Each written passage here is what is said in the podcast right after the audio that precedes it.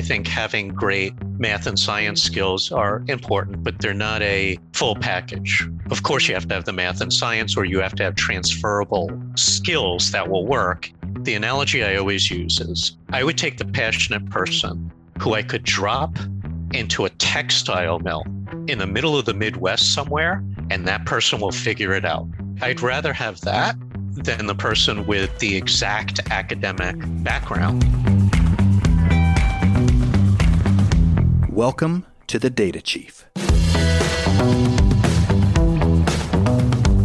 The Data Chief is a podcast for data and analytics leaders to share their personal stories and insights on technology, culture, and leadership. For years, businesses have prioritized academic background and domain expertise when searching for talent, matching current skills to job reqs with little regard for candidate aptitude. But according to Iwao Fusillo, Chief Data and Analytics Officer at General Motors, this is an outdated strategy. Iwao has led and developed data and analytics teams across multiple verticals, including finance and sports. In his experience, the secret to building successful and diverse teams is assessing passion, too. Fusillo, a data and analytics veteran, with prior stops in the NFL and American Express, now leads GM's program for enterprise wide analytics and data science. In this episode of Data Chief, Iwao joins Cindi to discuss how data and analytics are fueling the future of General Motors, advice for structuring and scaling data teams, and how GM's newly founded Data and Analytics Academy is fostering data literacy across the organization. Enjoy.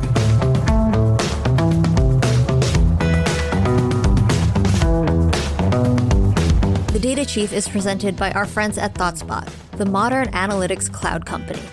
ThoughtSpot makes it easy for anyone to analyze your company's data with search and AI. Business people from companies like Walmart, Hulu, Schneider Electric, Cloud Academy, and Workato use ThoughtSpot to quickly uncover new insights and turn them into action. You can learn more at thoughtspot.com.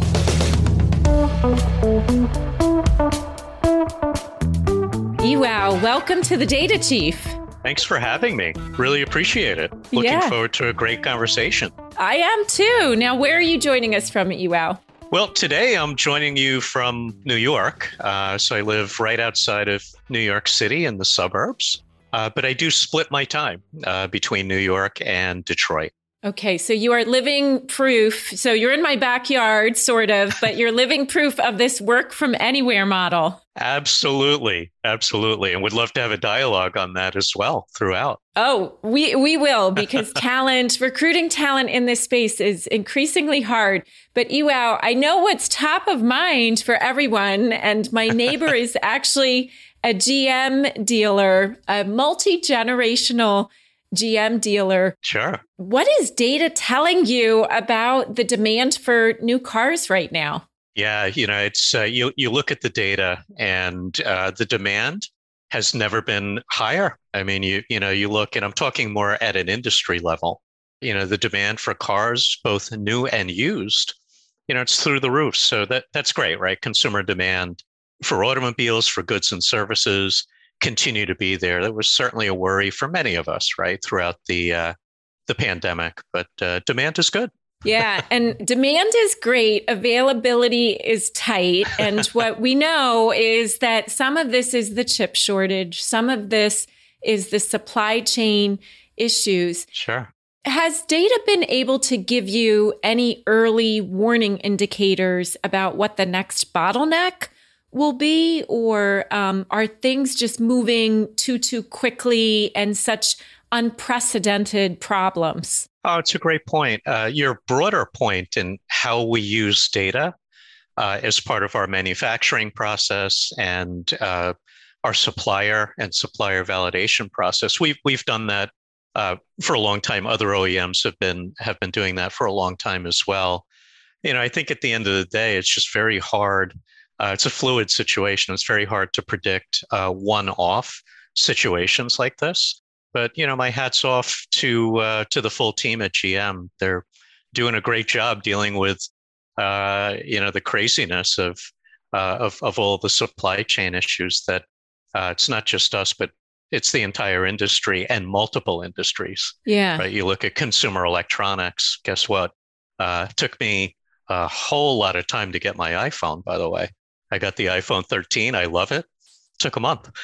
yeah, yeah. Well, I mean, the iPhone is one thing, but even electronics, we never imagined having to have almost every student in so many places having their own laptops to do schooling. This is true. So it is unusual times.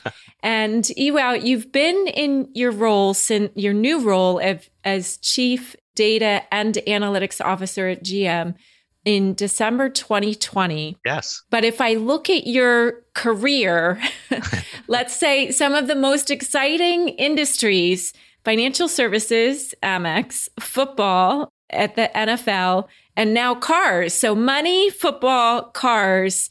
How has this varied career prepared you for this current role? Great, great question. Uh, I'll I'll start in my childhood, uh, Cindi. Uh, I'm a lifelong auto enthusiast. Even as a two-year-old child, uh, I used crayons to draw nothing but tires. Uh, and, and I'm not exaggerating here. My teachers at one point were a little worried about this kid who would draw nothing but tires as a two-year-old. So uh, back in the 80s, uh, actually, I was a summer intern engineer here at General Motors.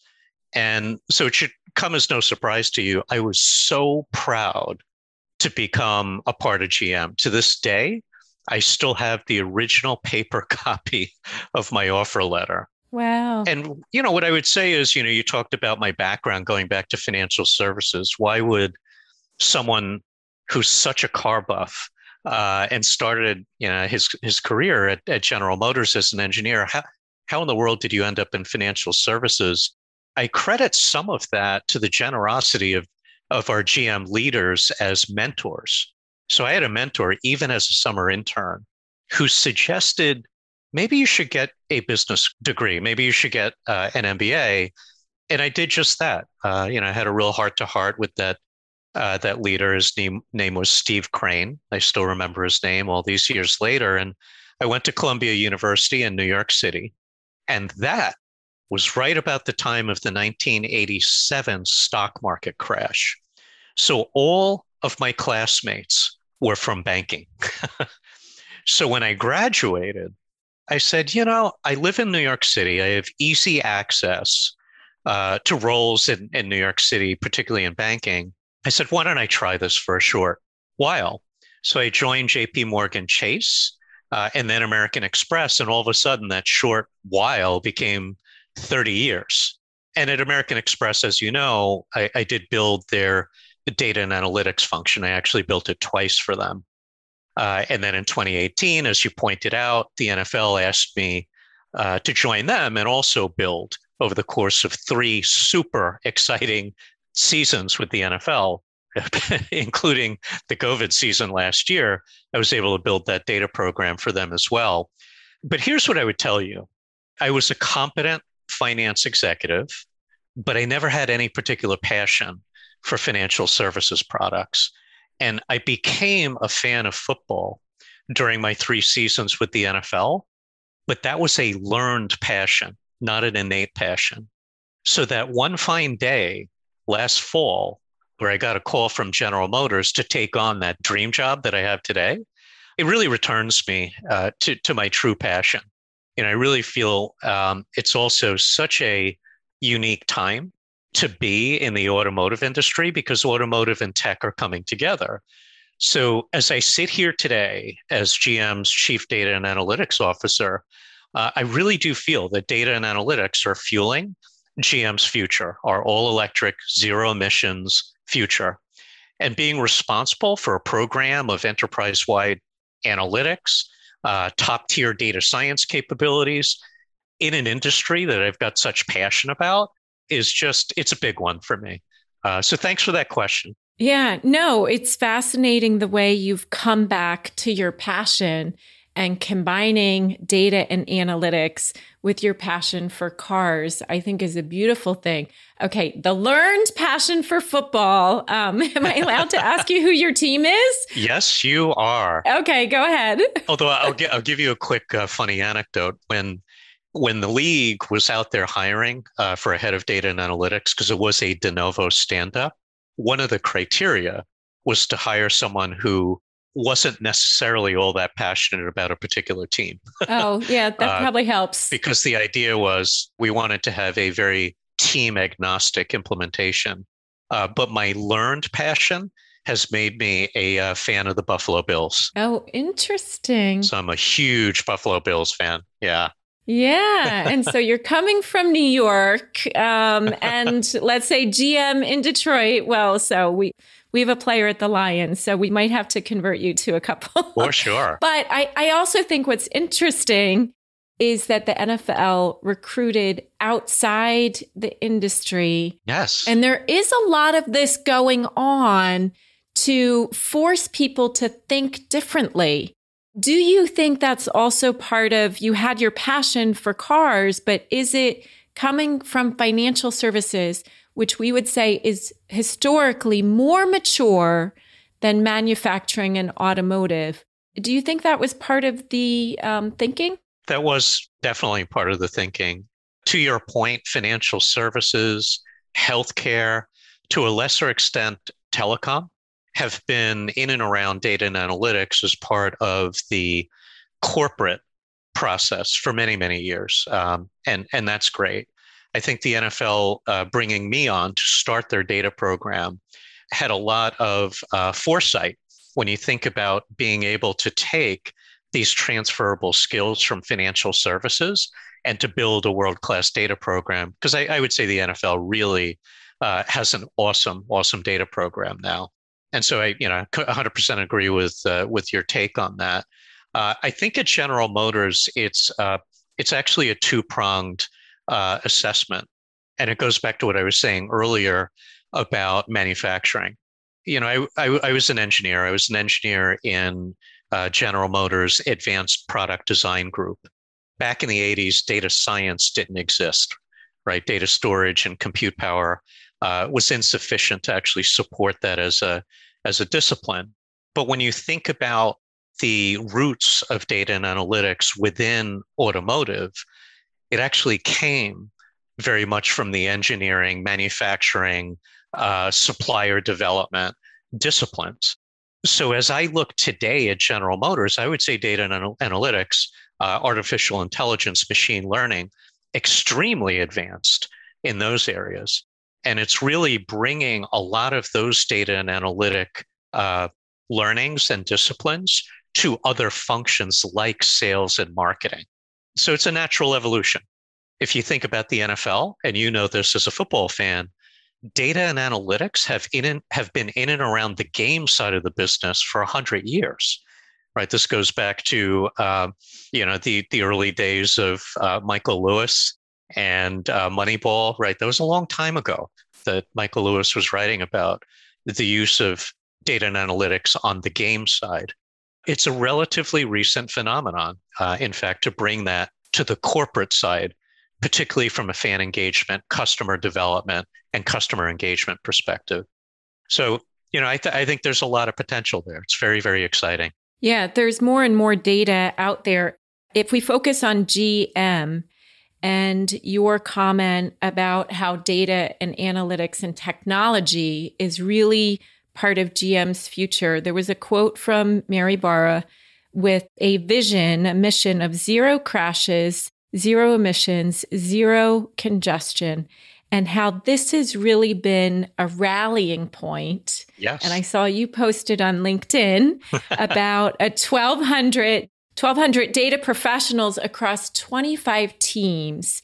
How has, let's say, Mary or the company's mission and vision bubbled down and been a rallying point for the data teams or for your data strategy?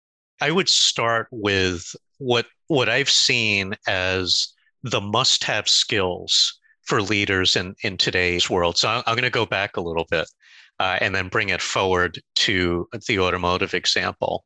I go back to when I graduated business school, as I was saying earlier. I joined JP Morgan Chase. I was a fi- finance professional, uh, you know, a junior analyst in, uh, in, in their finance program.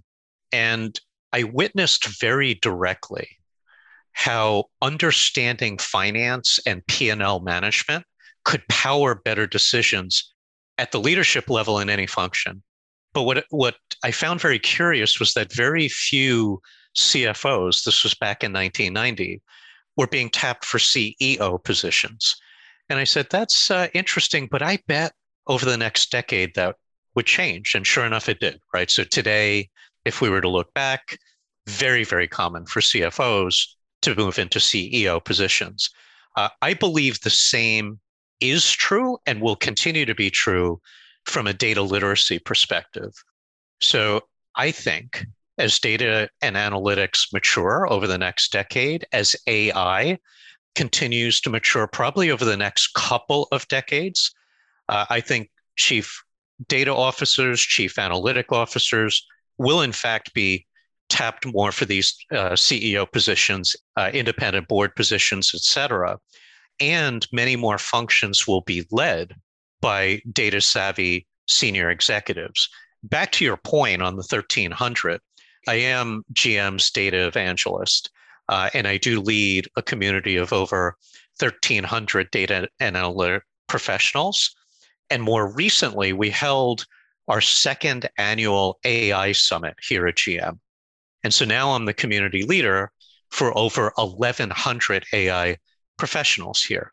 And I remember describing this to Mary uh, Barra earlier this week. We create these communities here at GM to share best practices. To your point, we're taking many of the vision messages from Mary and her senior leadership team to build these communities, to create career paths. But I will tell you, the number one thing I, I talked to Mary and her leadership team about, her senior leadership team about, is attracting talent. The main reason we create these communities of the 1300 and 1100 is to create the, the top talent attraction from multiple industries, including we're now attracting uh, top talent from big tech. So that's on the one hand. The other piece is data literacy. So we have launched a comprehensive online training program that's called the GM Analytics Academy. And the purpose of that program is to teach any GM professional how to accurately understand and represent data.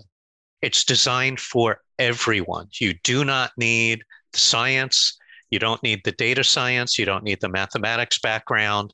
We are looking to foster an organizational wide curiosity and a passion for data while we're building that data literacy, which again, I would predict would permeate almost every organization you could think of over the next 10 to 20 years. Uh, so hopefully that helps. It's a you could tell I'm very passionate about this point. yeah, yeah, no. So this is great. A couple things to unpack there. So I said sure. 1200. It sounds like it's grown to 1300. It's 13. Yes. So that's great. And then the AI community, is this like a, a separate community or is it a Venn diagram between the data community and the AI community where some are part of both? Some are part of both. Okay. Uh, but I would say they're, they're probably it, a substantial number of AI professionals who are not in that original 1300 group. And that's actually why, uh, you know, I decided to host for the second time uh, this AI summit uh, because it felt like we weren't drawing in the entire uh, group of uh, people. So the three, just to give you a sense of, of the reach here, the three executive sponsors uh, for this uh, certainly myself from a, a, data and analytics perspective, because to your point, I want as many of the 1300 to join the AI community as, as possible. But I also had uh, Kent Helfrich, who heads up our R&D, right? Because if you think about the R&D function, of course, uh, AI, you know, is, is a big part of that.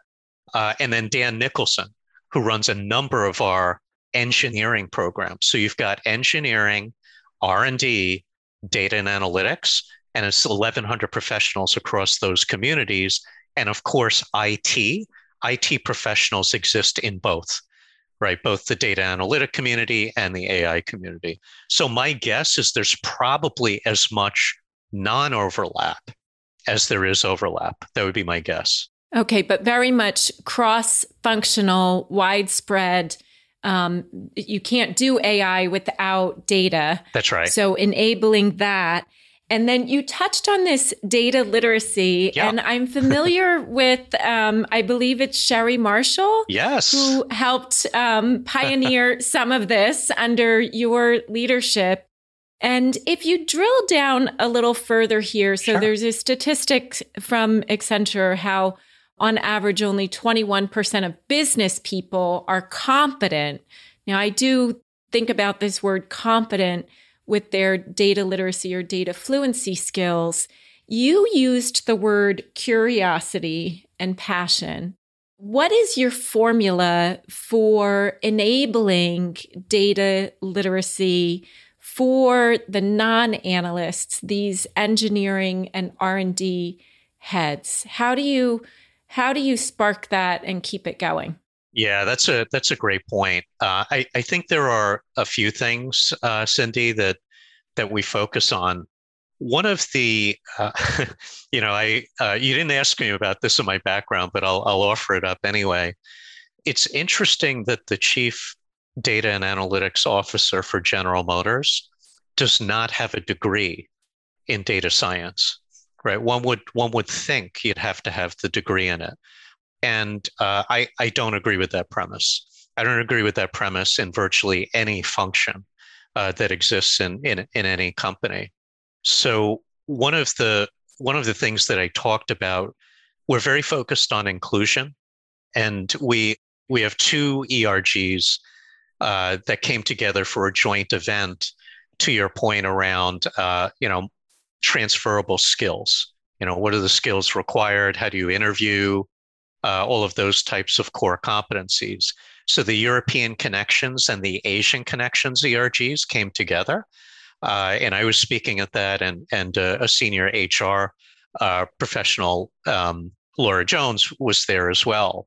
And one of the things we talked about, back to something you you said, is passion.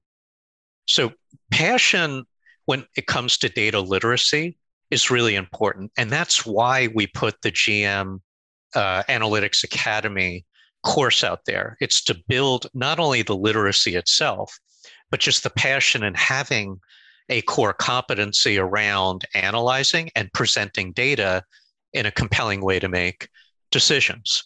And so, you know, if I go back to this this notion of of passion, if I think about what a mentor many many years ago said to me, uh, Al Kelly, who is the current CEO of of Visa was my mentor back in my American Express days. He said it to me and many, many other executives. He said, when you look at your current job, you want to make sure you have three ingredients to drive your passion. You want to be contributing, you want to be learning, and you want to be having fun. You have to have all three, right? Because you can always imagine a job where you're missing one of those three things. You're contributing and you're learning, you're not having fun no good. You're going to burn out of that job at some point. You're contributing, you're having fun, but you're not learning, right? Well, that's no good in the long run either, right? You're not developing, right? And then you're learning, you're having fun, you're not contributing. Well, where's the innate value of what you're doing day to day? Uh, How is that laddering up to what Mary is talking about, right? In terms of our connected uh, electric vehicle future, right? So you have to have all three. And what we're trying to do in that data literacy program uh, is really around the learning part. Are you learning? Are you getting new skills as a non data professional so that we are seeing the passion, uh, you know, kind of throughout? So let me give you an example. I think you'll you'll really like this example of what this can look and feel like when it's starting to work uh, at scale. Okay, so you you may remember uh, earlier last uh, early in early October, we had a GM Investor Day, uh, and it was met with a terrific response from the investment community, which is really really great. Uh, that was our opportunity to walk investors through Mary's vision, the vision of our company, the vision of the industry, uh, and how we are transforming General Motors from a traditional automaker to a platform innovator. Well, for me, the most exciting uh, part of that was the preparation for Investor Day. Very exciting to be to see all the positive uh, momentum afterwards. Yeah. But the preparation I found very very exciting as as our uh, data chief and our analytics officer here, because I was an integral part of that preparation. It was so awesome to be able to geek out on how to derive, how to present, how to act on valuable data insights. Uh, you know, because I do that all day. But the piece that I felt was uh, just put it over the top uh, for me experientially was that my peers in other functions were geeking out with me to build that storyline for Investor Day and to make data and analytics a foundational element to that story. So when I go back to financial services, right, that's where I learned how to do data and analytics. Uh, other industries, I'm sure, healthcare, telecom, as we talked about, data and analytics have long been embedded in the strategic planning process in those industries. What I'm pleased about is I am seeing a rapid uptake here at General Motors in data and analytics being a part of that strategic story. Data and analytics being a part of every person in every function and how they think about it and how, how they think about advancing their function. To me, because I, you know, I've only been with GM since January, the progress from January to now, it's it's just breathtaking to me. Yeah. I'm glad you allowed me to riff on that a little bit. no, no, it's good. So I think there's two points there that we want to emphasize. Yeah. For some CDOs who there's articles out there saying the CDO, the one that really is not in the C suite, hmm. you clearly are very much in the C suite, having earned your seat at the table. And then the second thing uh, that I took from that is you have the whole C suite passionate about data and analytics? 100%. Uh, in, in, fact, I, I remember going back to when I was interviewing uh, for this role, and I, you know, I didn't know what to think. We're in the middle of the pandemic. I can't even meet every anybody, right? It's all over Zoom, like uh, we are today. And I remember talking to Steve Carlisle, who heads up GM North America for uh, for for uh, General Motors, and his passion for data and analytics. You know, we were literally finishing each other's sentences on where we could go from here. Uh, I was talking to Randy Mott, who is our CIO, and it was the same thing. And you know, that conversation was a little different. How do we bring data platforms together with data and analytics to power things like we've never seen before? You know, particularly from an AI and a, and a machine learning perspective. And of course, my direct leader, Alan Wexler, who comes uh, also comes from a different industry, right, of uh, of digital, uh, and uh, really turning businesses like the NFL, where I came from, that were largely in person and uh, you know product based, into digital product businesses. That's that's really Alan's background. And so we were finishing each other's sentences on how data and analytics is so foundational to that, right? Subscription services. Now we'll always be in the business, of course, of making awesome vehicles. You know, we love our vehicles.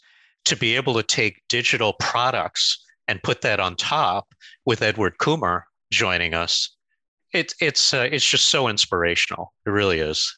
Yeah. And I think that gets back to you made the comment that some organizations wouldn't or would require somebody at your level to have a degree in data science. Where I would push back on that is, well, wait a minute, that degree didn't exist 20 years ago or 30 years ago for me when I was in college then. But um, but the other thing is is that we have been graduating too many people that know the math or the coding, but they don't know how to apply it in the domain. Yes. And it sounds like you're focusing much more on the domain. Absolutely. Uh, and and one comment on on your uh, college experience. I guess you were ten years old when when you got your college degree. Um, so, uh, but coming back to the the core competence, I, I think, and and I talked about this at our GM AI summit uh, last week there's domain expertise, number one. Uh, to your point, I, I think having great math and science skills are important, but they're they're not a a full package, right? You, of course, you have to have the math and science, or you have to have transferable yes. skills that will work. You know, I would say I would take that passionate person. The analogy I always use is I would take the passionate person who I could drop into a textile mill in the middle of the Midwest somewhere, and that person will figure it out. I'd, I'd rather have that than the person with the exact academic background. And in fact, as you look at many of the job descriptions uh, that we are pulling together, because we evolve uh, as we're a learning organization, we're, we're becoming far more inclusive in the way that we're writing our job specs. And so gone are the days of you must have these X, Y, and Z degrees.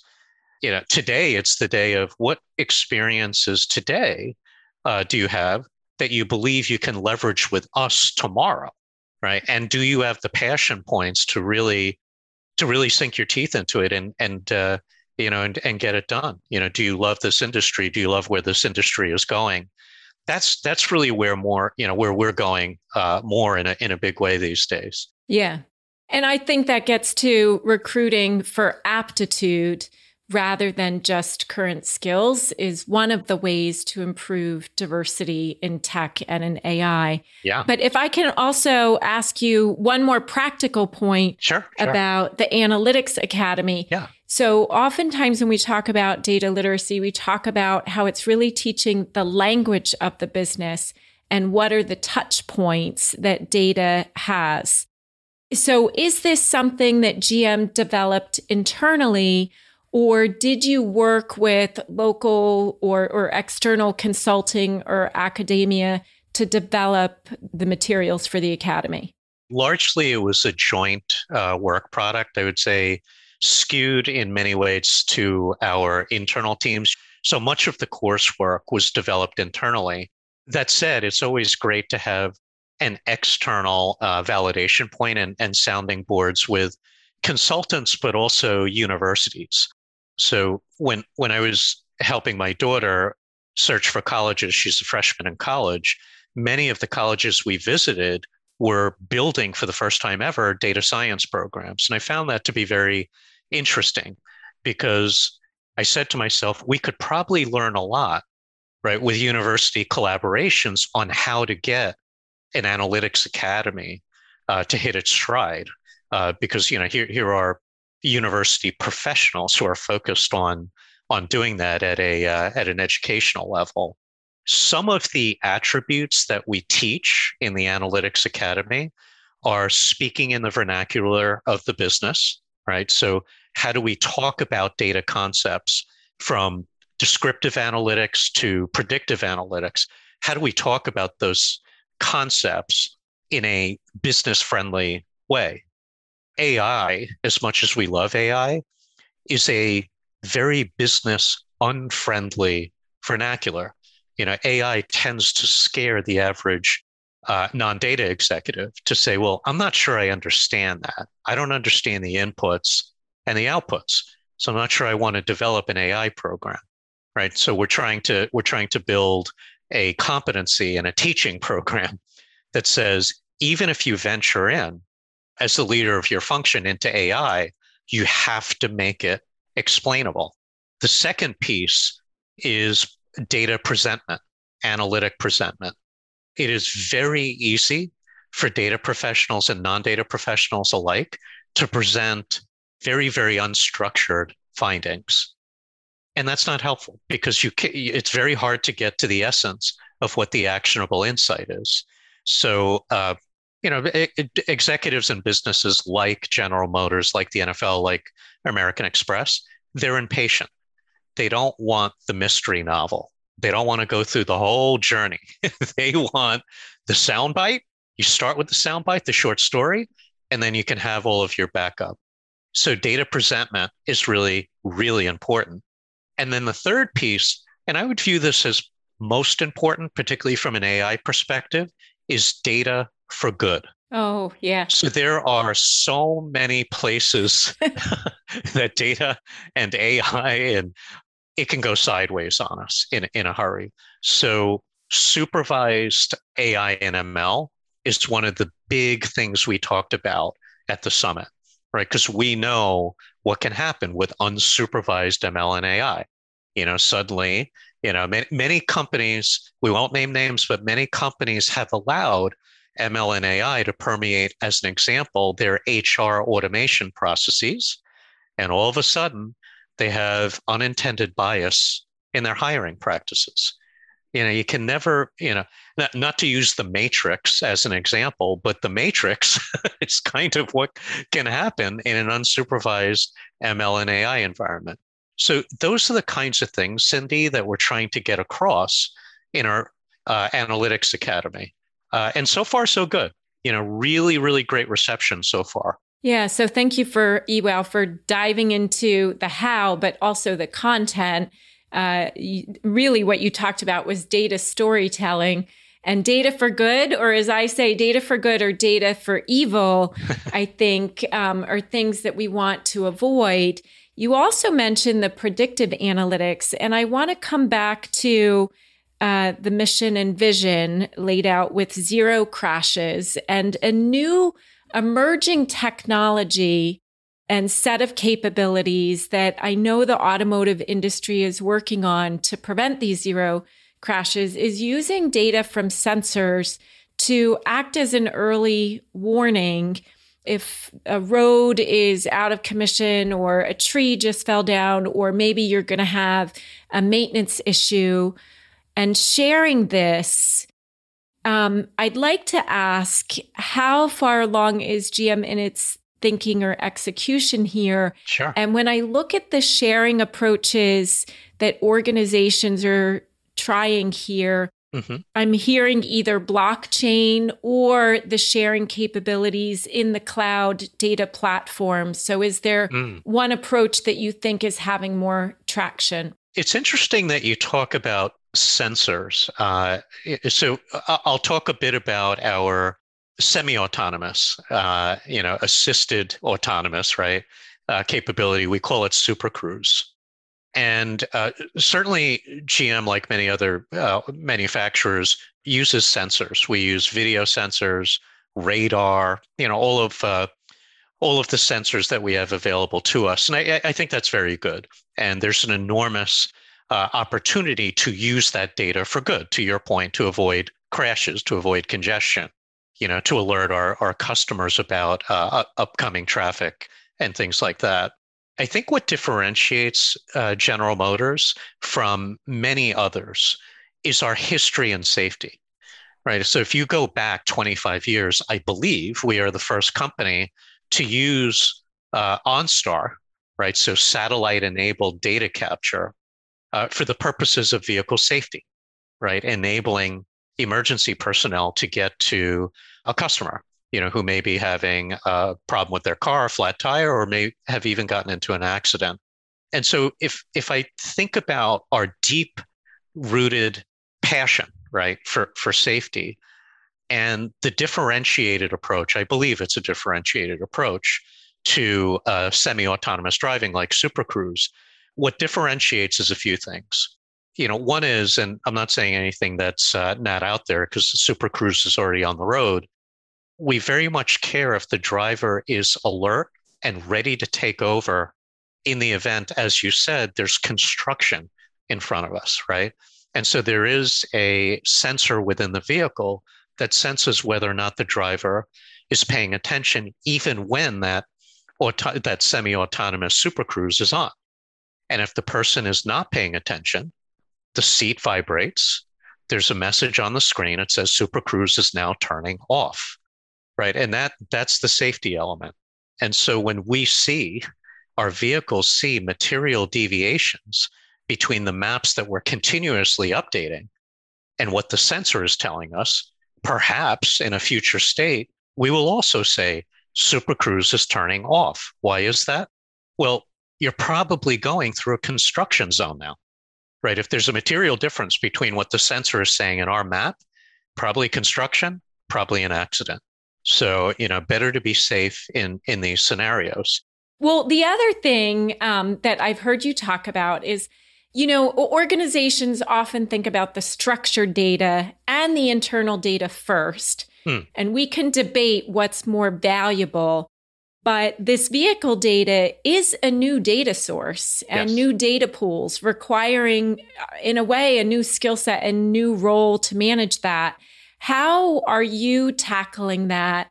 And ultimately, how does that impact customer experience? Uh, we have a, a lot of passion for what we call data platforms.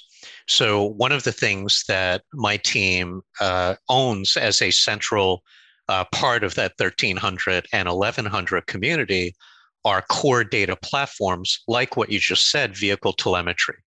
So that platform we, we call our enterprise data layer, right? Today it's the enormous, uh, enormously valuable telemetry data, again, from a safety perspective.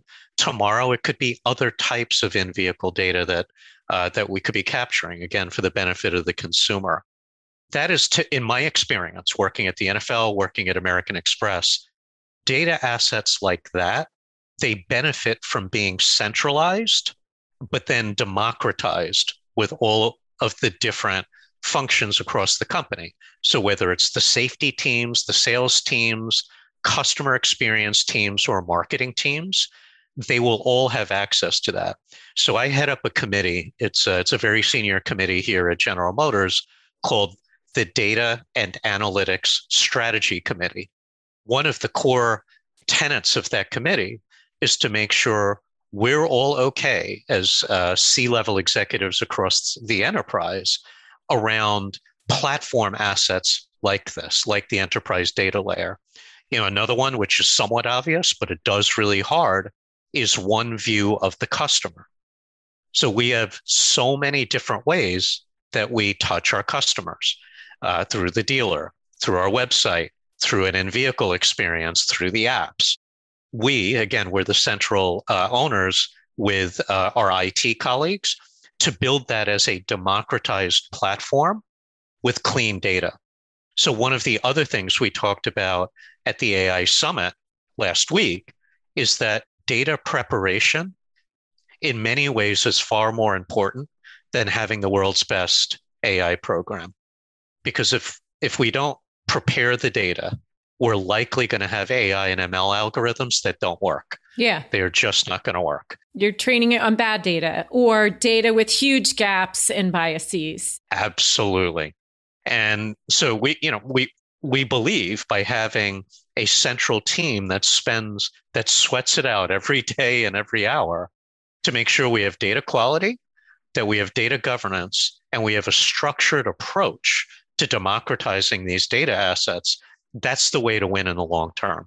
So those are just a couple. We have about a handful of uh, of data platforms that that we're driving right now. Yeah, so I like this idea of of centralized but democratized and definitely data transformation in an agile way is key. Yeah. I want to as as we kind of start to wrap up, Iwao, I want to come back to something we started with because everyone in the world is trying to figure out how to get the best talent from anywhere in the world or anywhere in the country. As you think about managing this hybrid workforce, has the visibility into people analytics changed in priorities? Yes. And how do you make sure that people are n- who are not near one of your hubs, whether it's New York or Detroit, how they feel connected to the culture and included with the team? So that's a great point. Um, so we have two different types of work styles. One is remote, but the important thing on remote is remote is not remote. Remote still says on a quarterly basis, uh, folks will collaborate in one of our regional collaboration and innovation centers. So I mentioned uh, Detroit as, as one of our innovation centers. We now have a full national footprint with an executive, an executive leader in each of those areas. So, of course, in Southeast Michigan, we have a uh, a wonderful innovation center within our Warren campus, and we have four executives there. Uh, I toggle, as you know, between Detroit and New York. So I'm anchoring the, the New York Innovation Center. So while we do have a hybrid operating model for folks, to your point, who are very, very close to an innovation center, who could actually spend a few days a month in our innovation center. Even our remote folks will be together at a minimum on a quarterly basis. And then I hit all of our innovation centers on a very regular basis. So the remote team will, will certainly see me on an in person basis fairly frequently. The other thing, and there was a great article on back in 2018, this was before the pandemic, that talked about the 10 great things that, that uh, great leaders do. And number one on the list was communication and information sharing, you know, which was very prescient given uh, what happened, you know, with the pandemic and yeah. everybody went uh, remote. So what I what I do uh, in the spirit of that is every other week, I have an all people meeting on a remote basis. These are completely remote, remotely done over Microsoft Teams, and so no one is ever feeling like they're out of touch because they're feeling you know they're feeling the the bear hug right every other week as to what's happening and why our data programs are are you know working so well. The other thing i would say is with our national footprint you talked about inclusion uh, our ability to recruit top talent our ability to hire inclusive talent has gone up uh, multifold because of our national hiring strategy, because we're in this work appropriately uh, environment. We're now getting regularly over 1,000 applications a month for our open positions. We hired over 100 people uh, this year alone uh, to join the team.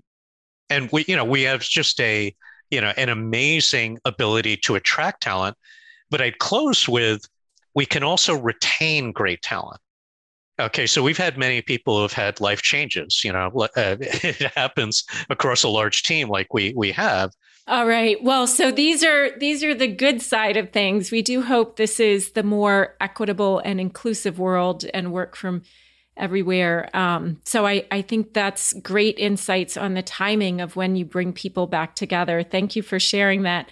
I want to be respectful of your time, Iwao, and I feel like there's so many other things we could we could talk about. And I like to do a lightning round, but maybe I'll just ask you: um, sure. Who do you read? Who do you listen to to stay up with all, all of this? Oh, that's a great point. Uh, I don't read or or follow any particular person. What I prefer to do, because I'm more of a in-person interaction learner, is I spend a lot of time in interactions like this uh, and in um, CDO slash CAO panels. You know, I find learning from other leaders who have similar positions, but maybe facing different opportunities in different industries is a great place for us. So I, you know, I'd wrap with a couple of things. We are, uh, I, I'm General Motors representative on a consortium that's called the Data and Trust Alliance.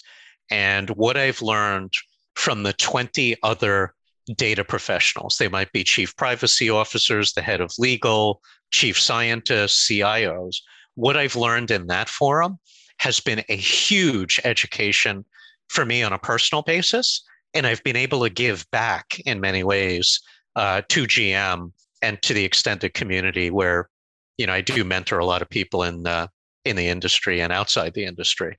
So yeah, and and that's such an important forum that just formed in the last couple of years. Yes. If you think about the last year, the last 2 years has been so tumultuous. so I'll let you choose. You you can choose to answer either what are you most grateful for or something oh. that's made you just laugh out loud, tears running down your cheeks, funny. Uh, well, I'll, I'll choose the first one. I'm I'm most grateful for uh, family you know it and especially with gm I, I, have coined a term with a very close colleague of mine uh, santiago uh, chamorro here who heads up south america for us. Uh, I, I don't really like the term work-life balance. What gm allows us to do with work appropriately is work-life harmony right? We shouldn't have to balance one against the other. We should be able to be great people at work and great people in the family setting so that to me is what I'm most grateful for is I'm, I'm able to do that now. Yeah, I like this word harmony because I think your daughter is also a talented musician, or am I yes, misremembering yes, that? Okay. yeah, absolutely. And she's continuing with that in her uh, in her college studies. She's going to be an architecture major, but she is in the university orchestra. So she she's keeping with it. oh, that's wonderful, Iwao. Iwao, thank you for being a guest on the Data Chief. Thank you for having me. It's a wonderful conversation.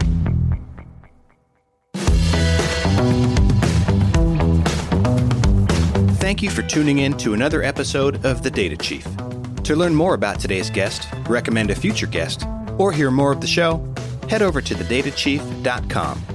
If you have questions for Cindi or comments about the episode, give her a shout by dropping your thoughts on LinkedIn and tagging Cindi Howson. Join her on LinkedIn Live the first Thursday of each month for a live version of the Data Chief, where she'll share best practices and take your questions live.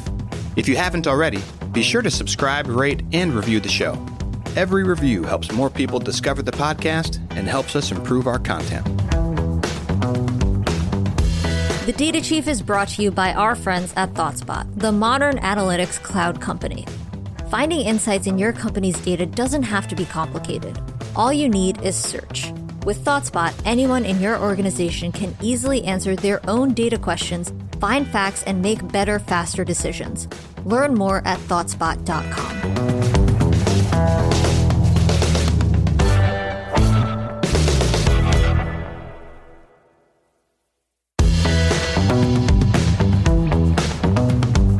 Thank you for tuning in to another episode of The Data Chief. To learn more about today's guest, recommend a future guest, or hear more of the show, head over to thedatachief.com. If you have questions for Cindi or comments about the episode, give her a shout by dropping your thoughts on LinkedIn and tagging Cindi Howson. And if you haven't already, be sure to subscribe, rate, and review the show. Every review helps more people discover the podcast and helps us improve our content.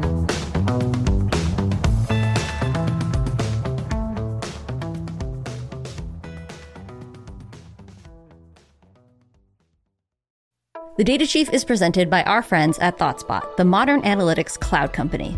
ThoughtSpot makes it easy for anyone to analyze your company's data with search and AI.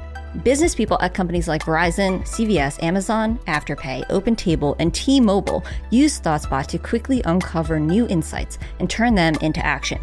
And you can learn more at thoughtspot.com.